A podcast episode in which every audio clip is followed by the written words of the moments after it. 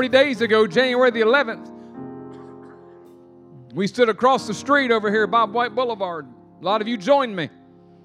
We watched the building go up in flames. Actually, we watched it go down in flames, it seemed like to me. and we gathered together that same night across the street here in this used car dealership. About 300 plus gathered together and we worshiped a faithful God. And we've walked through this journey the last 240 some days. And guess what I found, Brother Gene Turpin? Every single day of those 240 days, God has been faithful. Hallelujah. and there's been some highs and lows, and some ups and some downs, and some frustrations, and some concerns, and some worries. I told you a couple Sundays ago, me and Pastor Jeremy and Pastor Tony, we just stood across the street in the funeral home parking lot the first three or four days and just stared at the building. ATF was there, and we'd show up about office time, 9 o'clock, stand there, and we'd watch and leave for lunch, come back and watch. After about the third day, I said, This is stupid. Why are we doing this for? We can sit home. And we just watched and we looked and we observed. But I'm telling you, God's been faithful. I tell you why He's been faithful because He's got faithful people. And though the building went up in flames, the church has remained strong. We've been through the fire. You know what we can say? We can say amen. And we have been for a hundred years. We've been Pulaski Church of God Strong. And we'll continue to be Pulaski Church of God Strong. And guess what? We rejoiced. We've risen, and very soon we are going to rebuild. And God's going to get the praise and God's going to get the glory for it. Somebody say amen one more time. Would you say that? Now praise the Lord today. Come on. Hallelujah. 2 Samuel chapter 23, please. Turn with me in your Bibles today.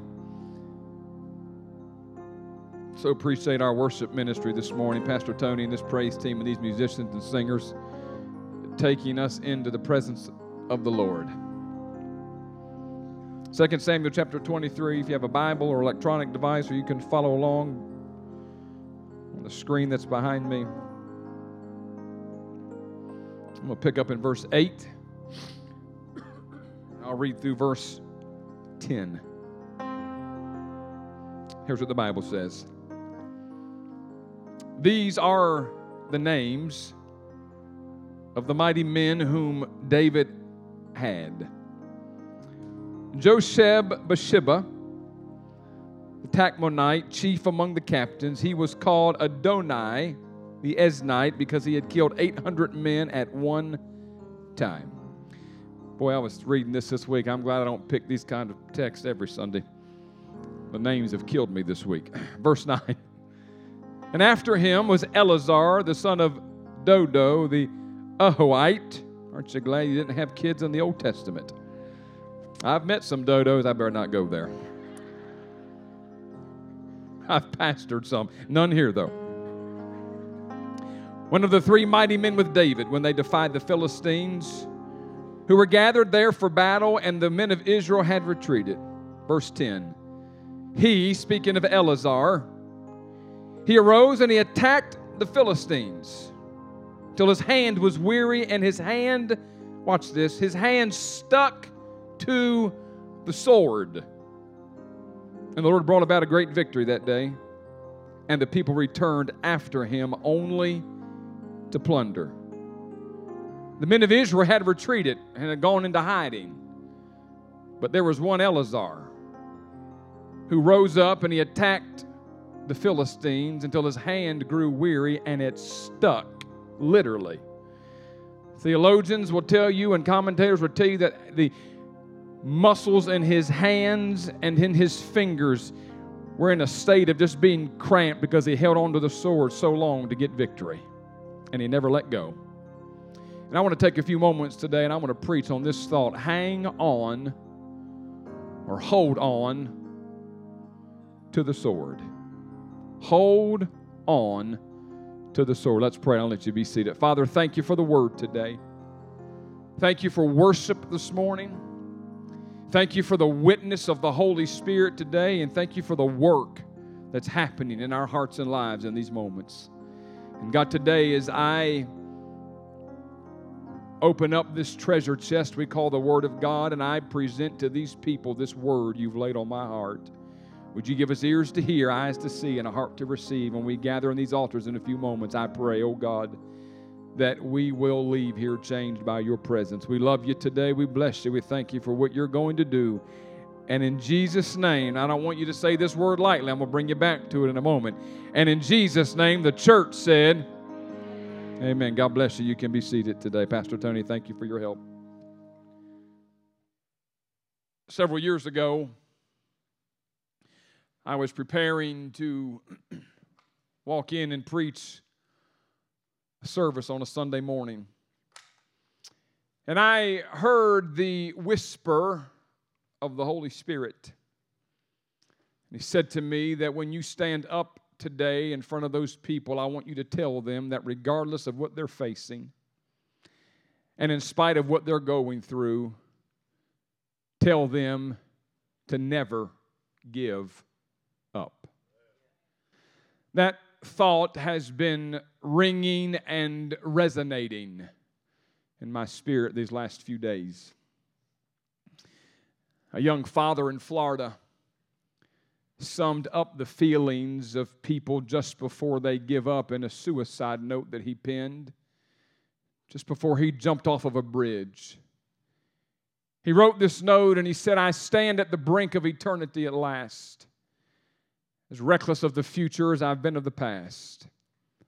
Void of ambition and dead of every hope, the toils of life are ending. I'm letting go of the rope. Those were the words of a man who had quit. Those were the words of a man who had given up. On March the 4th, 1993, one of college basketball's great coaches by the name of Jim Valvano stood on a stage and received the inaugural Arthur Ashe Humanitarian and Courage Award. It was given to him at an event that ESPN had started called the ESPY Awards. Nine months prior to receiving that award, Jim Valvano had been diagnosed with a very aggressive and deadly form of cancer. He stood on the stage that night, obviously in a very weakened condition. At this point, the cancer had spread all throughout his body. There were tumors in various parts of his body. And he stood there that night and he gave a speech. He gave a speech to that massive audience that was there that evening. And as he stood and spoke to that crowd, in a condition that most of us probably would not have been able to even get up and talk. He gave a very energetic and an inspiring speech. By the end of that speech, he had brought the entire building to their feet in applause. And in that speech, he talked about several things that really mattered to him. He talked about three things that he did every single day to make it through life. And he said, You have to, you have to laugh. He says, You have to think. And you have to allow your emotions to be moved to tears in a happy and in a joyful way. He continued on in that speech and he talked about three things that were really important in life. He said, number one, that is where you started. Number two, where you are. Number three, where you are going. He talked about cancer. He talked about the fact that cancer can take away, he said, all my physical abilities. He said, but it cannot touch my heart, it cannot touch my mind, and it cannot touch my soul. He continued on, and in that speech, he gave gratitude and thanks to ESPN, who had started in his honor the Jimmy V Foundation.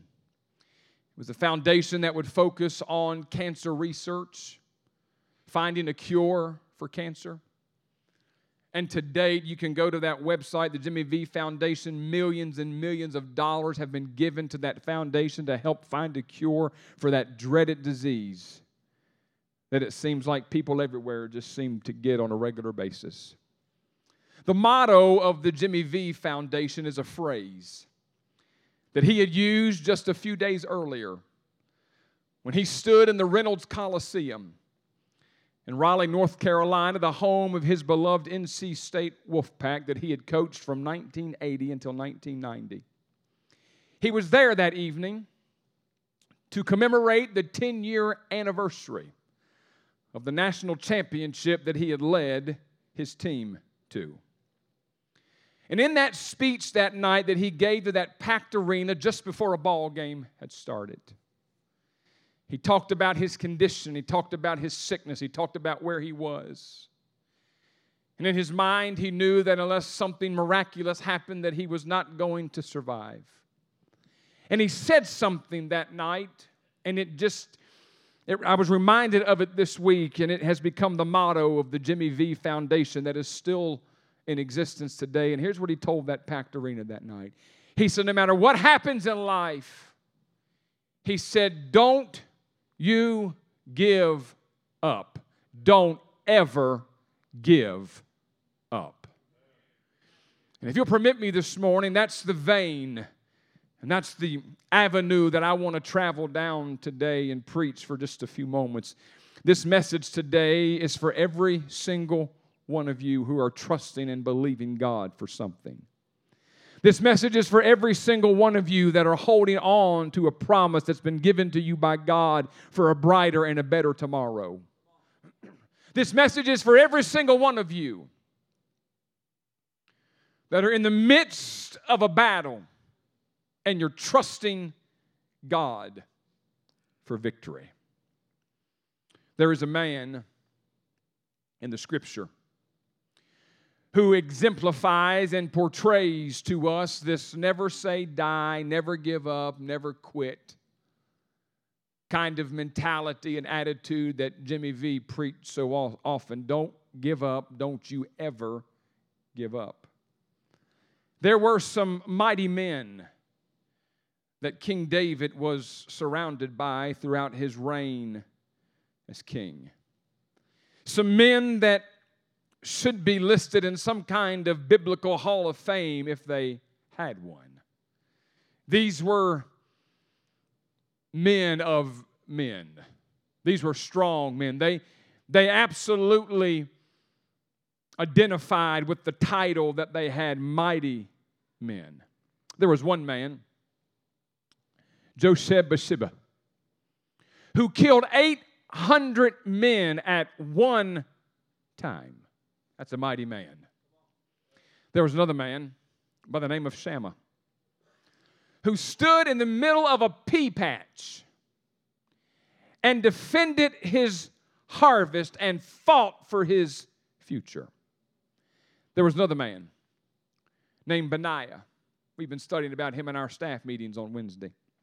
The Bible tells us that he killed two lion like heroes. The Bible said that he went down into a pit on a snowy day with a lion. And you would expect, and maybe some common sense would tell you, that the only person coming out of that snowy pit was the lion, but only one person came out of that pit, and that was Benaiah. The Bible also tells us that he killed an Egyptian giant by wrestling out of that Egyptian giant's hand that giant spear he takes the spear from the giant's hand and he kills the giant with his very own weapon. I'd say that's a pretty mighty man. But then there was one, Eleazar, whose name literally means that God has helped me.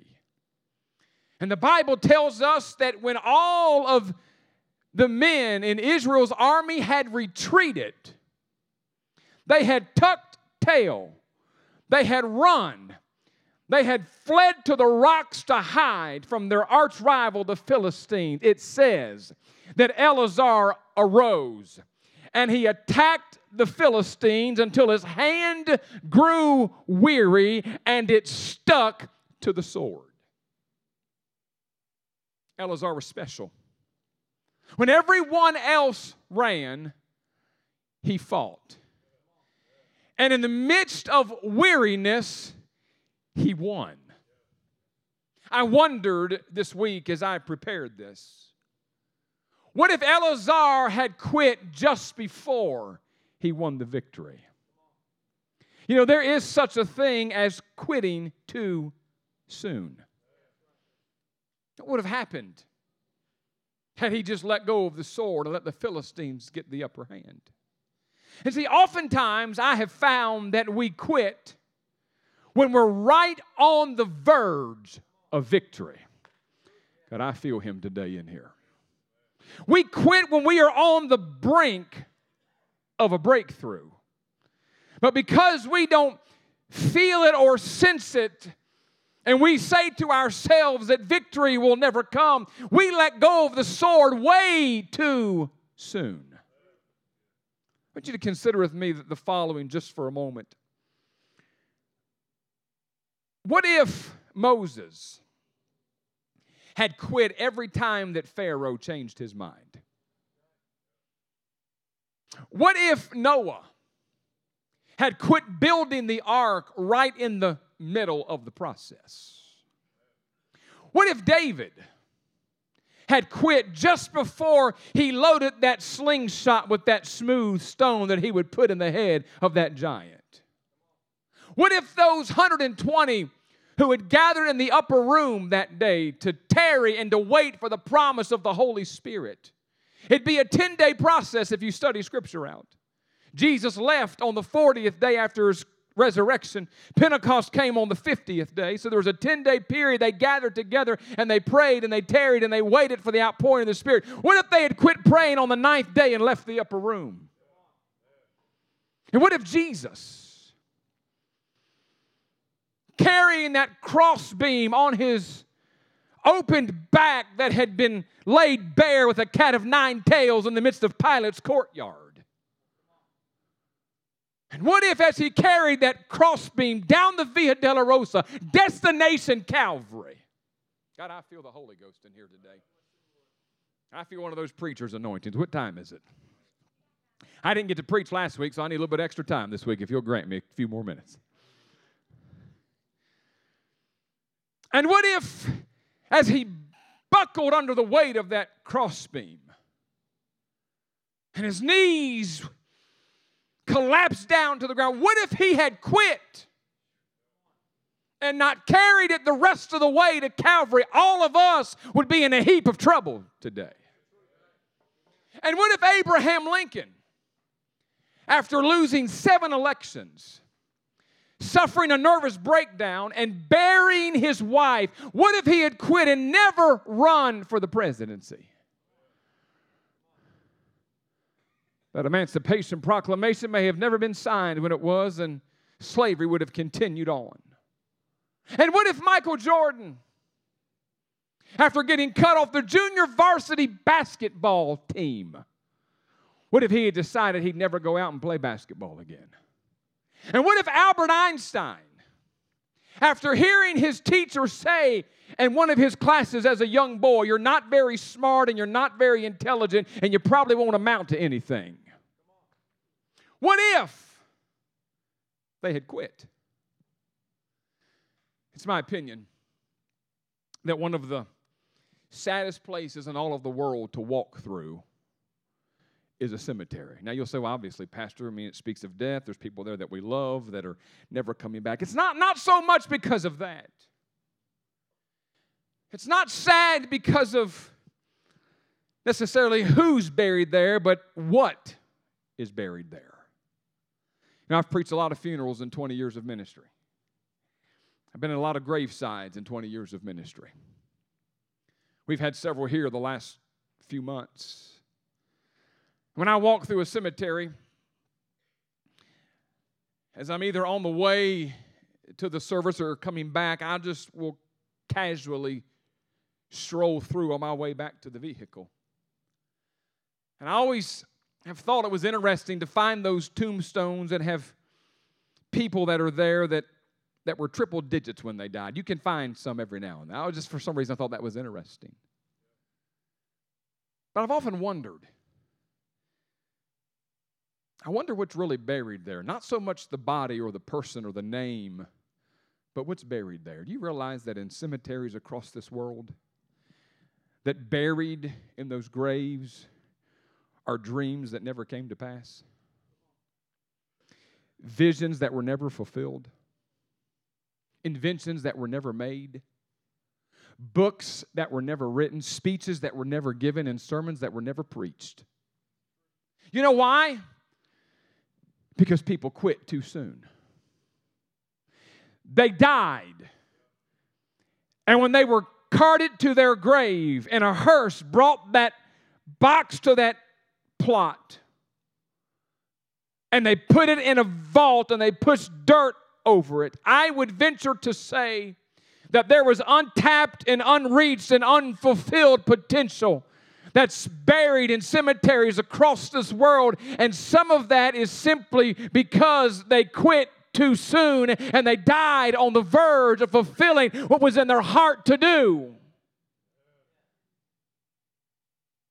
When I look at Eleazar today, he speaks to me about not quitting too soon. He speaks to me about not giving up. He speaks to me about persistence. He, he speaks to me about perseverance, Pastor Jeremy. Because there will come a time in our life that we'll have to hang on to the sword. And in the midst of being weary and worn out and worked to the bone, we're going to have to hang on to the sword and just fight one more time. We're going to have to hang on to the sword and just pray one more prayer. We're going to have to hang on to the sword and just fast one more meal. We're going to have to hang on to the sword and just give God one more hallelujah and one more thank you, Jesus, and one more praise the Lord and batten down the hatches and dig our heels in and say, God, I may not see it and I may not feel it and I don't really know what's going to happen, but I'm trusting you that if I'll hang on, that victory is going to come. And God sent your pastor by this place today to tell somebody whatever you do, don't let go of the sword. Hang on, God will come through. Hallelujah. Oh, somebody praise the Lord today.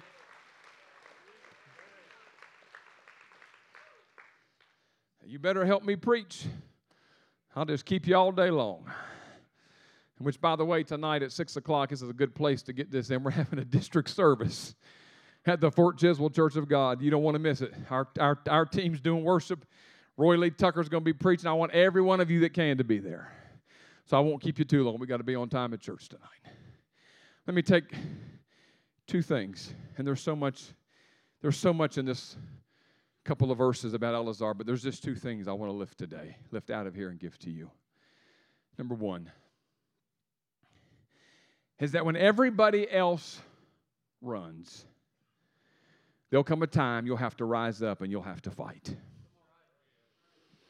In spite of fear, you'll have to fight. In spite of a financial situation, you'll have to fight. In spite of an uncertain future, you'll have to fight. In spite of weariness, you'll have to fight. Here's what some people say if I just knew how this thing would play out, if I just knew what the end result would be, it'd be much easier just to hang on to the sword and fight. If I could just if I could just get to the, the canvas that has the final scene painted on it, then I'd be a, a lot more confident and hanging on to the sword and fighting. But see, if you always know the end result of the fight and the journey in life, then we really have no need for this thing we call faith. And you don't have to know the end result. But here's what you do need to do you just have to anchor yourself to the one who is the beginning and the end. You just have to anchor yourself to the one who is the first and the last. You just have to anchor yourself to the one who is the Alpha and the Omega. And sometimes you just got to grab hold of the sword and you have to fight. You fight in your prayer closet, you fight with the word, you fight in those moments of private worship, and you come together in this public corporate setting of worship and you fight. You fight when you don't feel like it, you fight when you're worn down, you fight when you're broken down, you fight when they're slinging criticism. You fight when they're slandering you. You fight when the checkbook says zero. You fight when there's conflict all around. My blessed God, whatever you do, pick up the sword, hang on, and don't give up. You just got to fight even when you don't feel like it. Ah, I feel the Holy Ghost in here today. Somebody say, fight. You just got to fight. And listen, it's not it's not a physical fight you're involved in. We're in a spiritual battle unlike anything we've been in in a very long time. It's the Apostle Paul who wrote in Ephesians 6 and 12 we don't wrestle against flesh and blood, but against principalities and powers, against the rulers of the darkness of this world, against spiritual wickedness in high places. We have to fight a spiritual battle with spiritual tools and spiritual weaponry. Got to fight. When everybody else retreated that day, when all of Israel ran, Eleazar just stood up and he grabbed his sword. I wish I had a sword. Should have found me a little plastic one somewhere. And he just held onto the sword and he fought. Now, you know what fear is going to tell you, don't you? You know what fear is going to say? Fear is going to say, run. Fear's going to say, tuck your tail between your legs and go hide in a corner somewhere and run. And I have no doubt in my mind that Eleazar that day had a flood tide of emotions that went through him. And there's no doubt in my mind that as mighty of a man as he was, that he felt fear. But what did he do? He arose and he attacked the Philistines until his hand grew weary and it stuck to the sword. I'm reminded of the transition of leadership that happened in the book of Joshua. When Moses was had passed off the scene and was dead and gone. 120 years old he lived to. God had taken him to the top, top of Mount Nebo and preached his eulogy and buried him right there. Can you imagine God preaching your funeral? Read it in Deuteronomy 34, it's there. And the reins of leadership are passed over to Joshua. And Joshua, for many years, had been the apprentice. He had been in the shadow of Moses, just kind of watching how the wise man did business and how he handled Pharaoh and how he led the children of Israel out. He had been there. But it's one thing to watch, and it's another thing to be in charge of what you've been watching be handled by somebody else. and God had to come down to Joshua, not once, not twice, but three times, and tell him, Don't be afraid. Joshua chapter 1, verse 6. He said, Joshua, be strong and of good courage. Verse 7. He said, Be strong and very courageous. Verse 9 have I not commanded you? Sounds to me like God's just trying to remind him listen here, hardhead, I'm trying to get something through your thick skull. Have I not commanded you? Be strong and of good courage. Do not be afraid or dismayed. Listen, there's afraid and then there's dismayed. I, I, I think that dismayed, afraid is bad, but dismayed is kind of like a level up. I'm afraid, but then I'm dismayed. He said, Don't, don't, don't, don't be either one of those. Don't be afraid or dismayed. Watch this now. For the Lord your God is with you wherever you go. And there was something about that word that God spoke to him that allowed him to go stand in front of two million plus people, Pastor Tony and say, Let's go. We're getting ready to go somewhere we've never been before. We've never crossed this way before. We're going to a Jordan River at flood stage. I'm not sure how it's all going to pan out. All I know is that God told me to go put my feet in the Jordan, and when I do, He's going to take care of it and Joshua leads two million plus people across the Jordan River. God dries up th- those waters and dries up that riverbed. They walk across and begin to possess the promised land that God had said was theirs 400 years earlier. You talk about hanging on to the sword and you talk about holding on. Joshua held on to the promise of God, he held on to the word of God, he held on to the sword. And when situations and circumstances contradicted what he had heard, he just held on and he kept stepping and he kept walking and he kept moving, and God came through. Listen, there's times you're just going to have to rise up, grab your sword, hold on, and fight with everything that's within you. The Bible tells a story in Luke 18. Jesus tells a parable. Here's what he said. He said that Jesus spoke a parable in order to show the disciples how they should pray and not lose heart. He said there was this unjust judge that lived in the land. He said the judge had no fear of God and no regard for man. And said that in that land, in that little city, there was this widow lady who came to that judge and said to him one day, Get justice for me from my adversary. And the parable goes on that, to, to say that for a while the judge would not get justice for her. But then he said this he says, Though I have no fear of God and I have no regard for man, he said, Because this woman troubles me. That's the New King James. You know what the, the modern day translation, according to Pastor Gore, would say? Because this woman is plucking my nerves because she is wearing me out and I'm so sick of her bugging me every single because if you read the parable now, she came and said, Get justice for me from my adversary.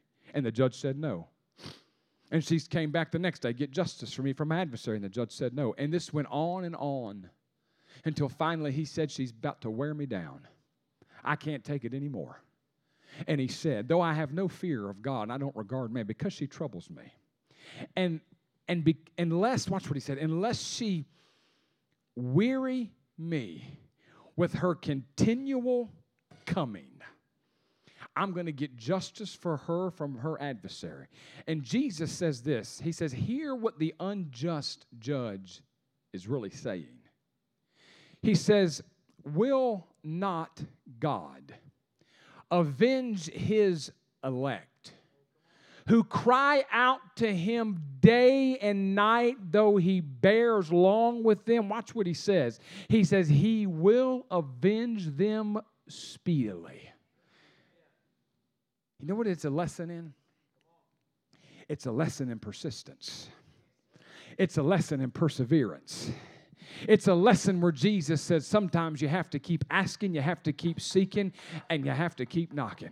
And when you go the first time and it doesn't work out, you just keep going back. And when you go the second, and the third, and the fourth, and the fifth time it doesn't work out, you just keep going back. And when you go to your prayer closet and you keep praying and God's not saying anything, Aunt B, you just keep going back. And when you fall on your face before God and you're fasting and you're seeking Him and nothing's happening, you just keep going back over and over and over again. Essentially, what you're doing is you're hanging on to the sword. You're rising up and you're fighting. And eventually, I'm telling you, your persistence and your perseverance will move the hand of God in your life, and He will work and He will fulfill His word. Number two. When everybody else runs, you got to rise up and fight. And number two, when you begin to grow weary, just remember that God's promise will come to pass. That's for somebody. When you grow weary, you just remember that God's promise will come to pass. And here's what you have to know today I promise you that on this journey called life, you're going to grow weary. I promise you, I'm going to come down here and preach a little bit, that on this Christian walk, that you're going to grow weary. You're going to get tired. You're going to get worn down. You're going to get frustrated. You're going to get fatigued. And there's going to be many a days that you're going to consider throwing the towel in and quitting. There's going to be days that you're going to find yourself hanging on to the sword and you're going to say it's not worth it. You're going to want to let go of the sword. But I'm telling somebody today that when you find yourself growing weary, I want you to remember that God's promise will come to pass. They say, and I haven't counted them one by one, but they say that there are 3,000 promises contained in this book. And there is a promise that I believe God has given to some of you that is yet to come to pass. I found something this week as I read through this scripture. And in Second Corinthians chapter 1 and verse 20, I read this from a different version of the Bible. And here's what it says. For no matter how many promises that God has made, they are yes in Christ. And through Him, through Christ, the Amen is spoken by us to the glory of God. One person said it like this God gives the promise, Jesus stamps the promise with a yes, and we say, Amen. Watch this. So if the word declares that with his stripes that we are healed. God says, yes. Jesus stamps it, and we say, if God's word says that if we'll bring all the tithe into the storehouse and we'll do what we're supposed to do financially. That there is an open heaven and open windows in our lives, right? So, that promise of financial blessing, God says yes. Jesus stamps it with a yes, and we say, See, because here's what we do we say amen so lightly. And really, God says yes. Jesus stamps it and says yes. And I say in agreement, amen. And that word amen there means true, it means certain, and it means firm. So when he says yes, I say amen. You know what I'm saying? I'm saying, God, I agree that your promises are true, that your promises are certain, and that your promises are firm. And he says yes, and we say. God says yes, and we say, Amen. So every promise, listen, that God has made to you, Pastor, come help me land this, please. Every promise that God's made to you, if it has yet to come to pass, all you have to keep saying is amen to it. So you say, Lord, I thank you I thank you that my family is going to be saved because your word promises household salvation. So, God, I hear your yes and I say, Amen.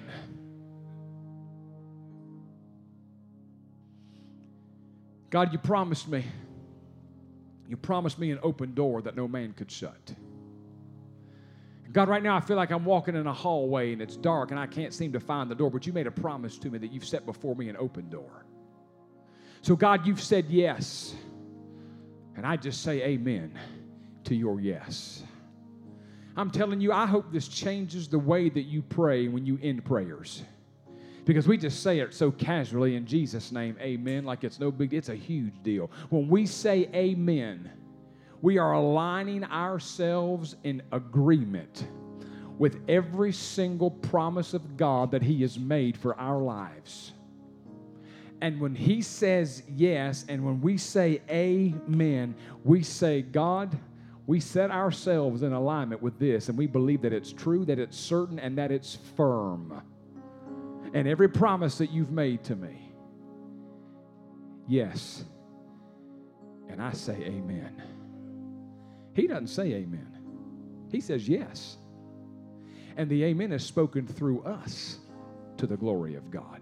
And there are some of you today, before you leave here, you need to remind God of some. Now, now, by way, He doesn't need the reminder, it helps you to remind God. It brings back to your memory the promises of God. And you need to remind God. You need to put God in mind of some of the things that He's told you. And before you walk out of this altar today, you need to just look up to God and say, God, I've heard your yes. And I just speak amen back to you and set myself in alignment with every promise you've given me. The Bible declares, and I'm closing with this, that we're not to grow weary. Galatians 6 and 9, that we're not to grow weary in well doing. For in due season, somebody say due season. For in due season, we will reap if, everybody say if, if we faint not. And let us not grow weary because verse 8 says this don't be deceived, God's not mocked. Whatever man soweth, that will he also reap. And there's some of you, there's been some seeds that you've been sowing and you've yet to, you've yet to receive your harvest. You've yet to receive your harvest. That doesn't mean that you turn your back on the harvest field and walk away and say it's never going to come. It simply means that you hang on to the sword one more day and trust God for the harvest. Because there's a specific time, due season. Somebody say due season. Due season. There's a specific time that God has ordained for your life to receive that seasonal harvest. A specific time. And you say, Pastor, it seems so far off. It just seems like it's never going to happen. It's never going to come to pass. Listen, don't grow weary in well doing because there's a due season. There's a specific time. You will reap. There's a seasonal harvest. There will come a time if you'll hang on to the sword that that harvest is coming. There's a due season. There's a due season that we'll reap if we faint not. You know what that says to me? That speaks to me of a steady hand. Come on. There's a specific time, there's a seasonal harvest, but there has to be a steady hand in this thing. You can't let the highs get you too high and the lows get you too low. You got to find a balance somewhere in this thing. And if you'll keep your hands steady and if you'll hang on to the sword, I promise you, there is a seasonal harvest that's coming at the time that God has ordained. I don't know who I'm preaching to today. And quitting is not an option. You know why? Because there are people that are depending upon you to fight. You know what the Bible says here at the, at the last part of the story with Eleazar? You know what it says? It says that after they had retreated and he rose up and fight, that, that all the men returned after him to plunder. They shared in the spoils of victory. I don't know if you saw that when I read that. Every man returned after him to plunder. That means that had Eleazar quit, Brother Turpin, it wouldn't have just been him that had suffered, but there had been all kind of people that had suffered if he had stopped. I'm telling you that if you quit too soon, there's people that are depending upon you to fight. There are people that are depending upon you to fight. There's people that need you to stay in the battle. There's people that need you to hang on to the sword. You can't quit. Because when you quit, there's people, listen, there's some kids in your house that are depending upon you to keep fighting. There's a husband, there's a wife that's depending upon you to, to keep fighting. Quitting, quitting can't be an option. You got to fight. And there's times that you just have to hang on. You just got to hang on to the edge of the sword. You got to hang on. Your hand has to cling to the sword. You got to just you just got to hold on. There's two things I want to leave with you, and we're going to stand.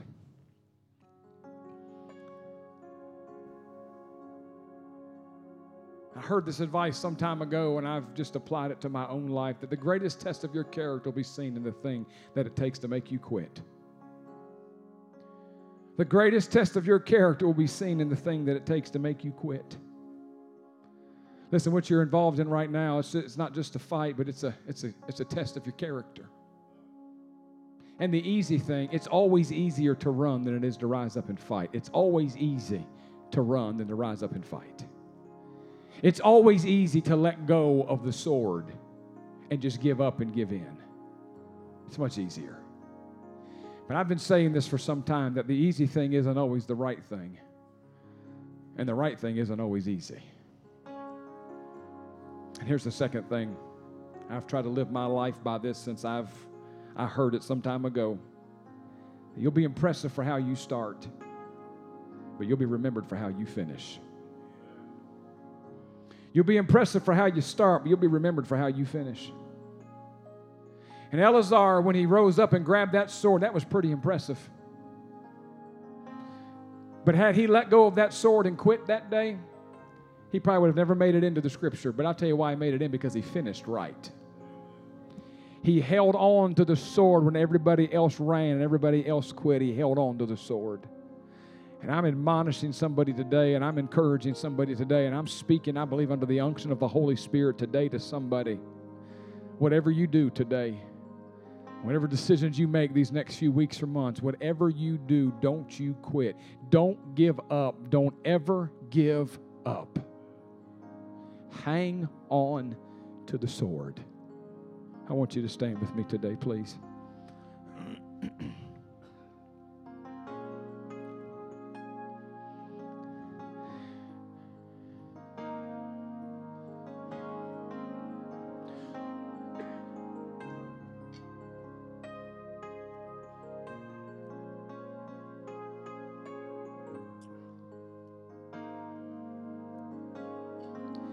want you just to raise up your hands right where you are today, and I want you just to I want you to speak this little four letter word.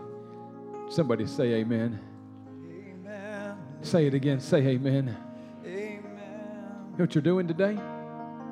There's a lot of four letter words in the world today. That's a four letter word right there. Amen. I don't know today. Who's in here? I just feel like I need to ask this. Who's in here today? And you're waiting on a promise of God to come to pass in your life, I just see your hand. Come on, raise them up, raise them up, raise them up, raise them up. Keep those hands up. You ready? Somebody say amen. Say it again. Say amen. Because God's already said yes.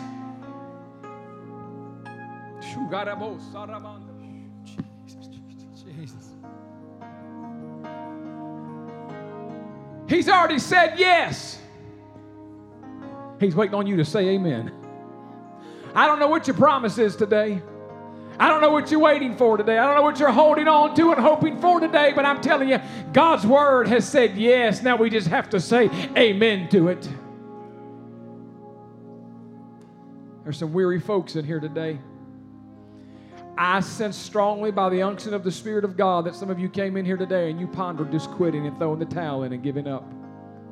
That looks different for different people.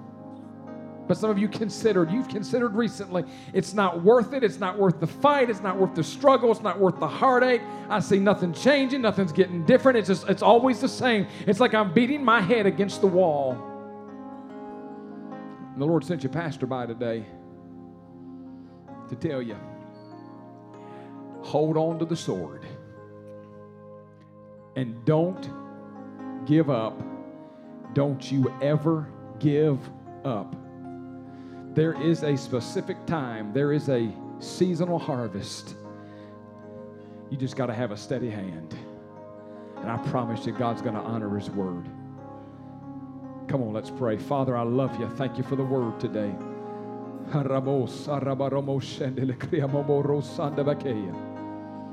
God, I don't know who you're helping today. I don't know who you're encouraging today. I don't know who needed this today. But God, I, I sense the witness of the Holy Spirit in here right now. I sense the witness of the Holy Ghost in here right now. You're touching somebody, you're encouraging somebody, God. You're giving somebody the strength just to take one more step and fight one more round, God. We just say amen today to your promise. We say amen to your word today. Hallelujah. If you're in this place and this word today is for you, and you're waiting on a promise, you're weary today and you're ready to throw the towel in and give up. Now listen, I don't I need us to have some prayer time. Then I don't I, I need you to hang around for just a minute. I need to talk to you about something. But you're waiting on a promise. You're weary today from waiting. And you feel like you would rather just let go of the sword and give up, but you know you can't because there's too much at stake. I want you to get out of your chair right now. Just come stand at this altar as soon as you can. Come, as quick as you can. Come. Come. The Lord's speaking to you today. Come. Come on fast as you can. Come. You're waiting on a promise from God. I want you to come. You're weary today. I want you to come as fast as you can. Don't wait on anybody beside you. Listen, I just want you to come as fast as you can. Fast as you can, come. If you're on this stage, that's fine. Come. Come on. Come on. Come on.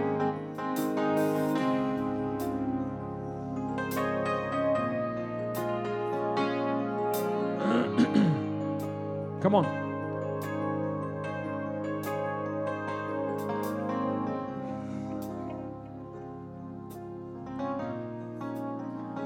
Some of you have felt like there's been a door shut so tight you're going to see. Listen, God knows you just need to see a little sliver. You need to see, need to see a little sliver of light come through the door. The Holy Ghost told me to tell you He's going to let you see some of the door today so you can hang on and just keep fighting a little bit longer, a little bit harder. Anybody else? Come on, the Lord's speaking to you. Come. You're waiting on a promise from God. I want you to come. You feel weary today and worn out. I want you to come. There's a touch of the Holy Spirit here today. He's present. He's present. Anybody else?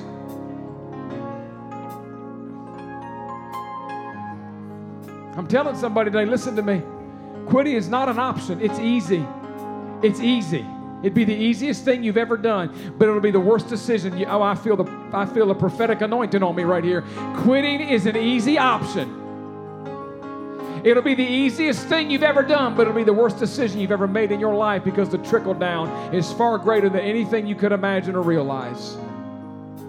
And I'm telling you today, hang on and hold on to the sword just a little bit longer. God's word is coming to pass. He's already said yes, and you say,